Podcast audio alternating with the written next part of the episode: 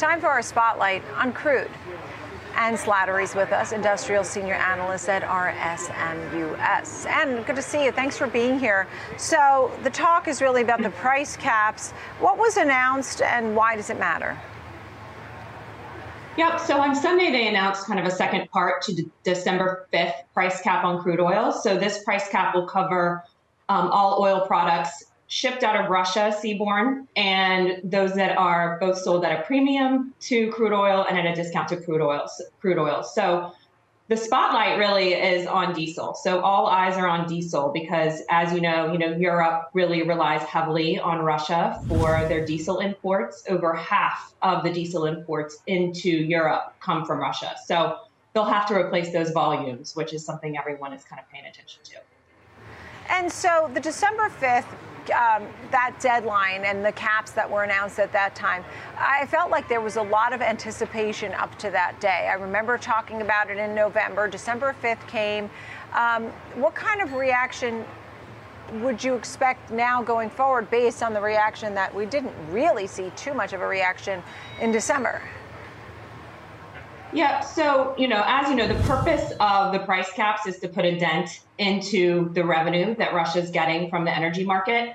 Um, but what that's resulted in is really a, a, large reshuffle of energy and oil supply markets. So, you know, Europe and G, the G7 countries have to get their product and their oil from somewhere, and Russia is going to put it somewhere. So, what that looks like is a reshuffling of supply chains um, and we expect to see that again with the oil products.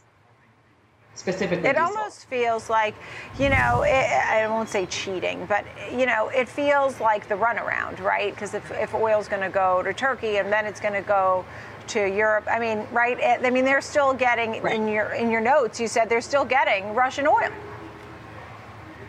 Right. So they're still using Russian oil. It still does achieve some of the, the purpose of the sanction, which is to put a dent in their revenue. So, you know, they are offloading oil to Asia at a, at a discounted price, and transport costs will be higher. You know, it's more complicated to do these workarounds than it is to just follow the already established supply chains. Um, right, right. So, in that sense, some of the purpose of the sanction is being accomplished. But long term production wise and, and, a, and a large impact that some speculated that it would have on the market just hasn't come to fruition at this point. It hasn't materialized. Tell me about the prices of oil. I mean, for example, there was a time where we had this disparity where diesel, not that long ago, was higher than regular gasoline. Um, that was unusual. It wasn't long ago we had oil above $100 a barrel. Um, now we just were just around that 70 mark, a little just above that, but we've been moving a little bit higher.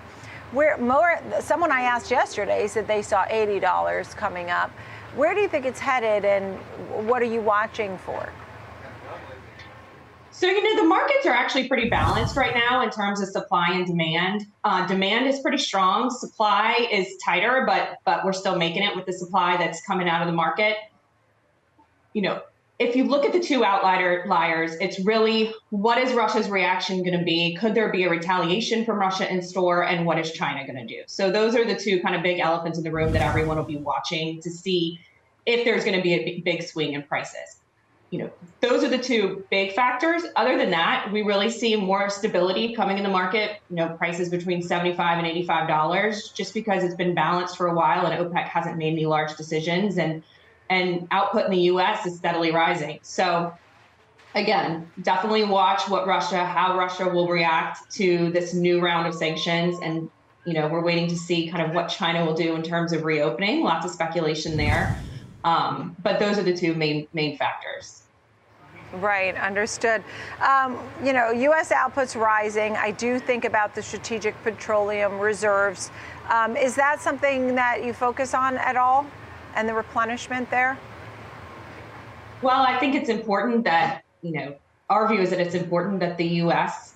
focus on replenishing those reserves before looking to you know exporting to meet increased demand from Europe. We look at you know what are we going to do in terms of energy security in the U.S. and how are we going to how are we going to make sure that we have those petroleum reserves in case of an emergency? Still down about 50%. So, you know, those reserves haven't been replenished yet. So it'll be important that the U.S. focus on, you know, investing in domestic oil and gas production and, and keeping some of that production here in order to um, increase energy security and, and replenish those reserves.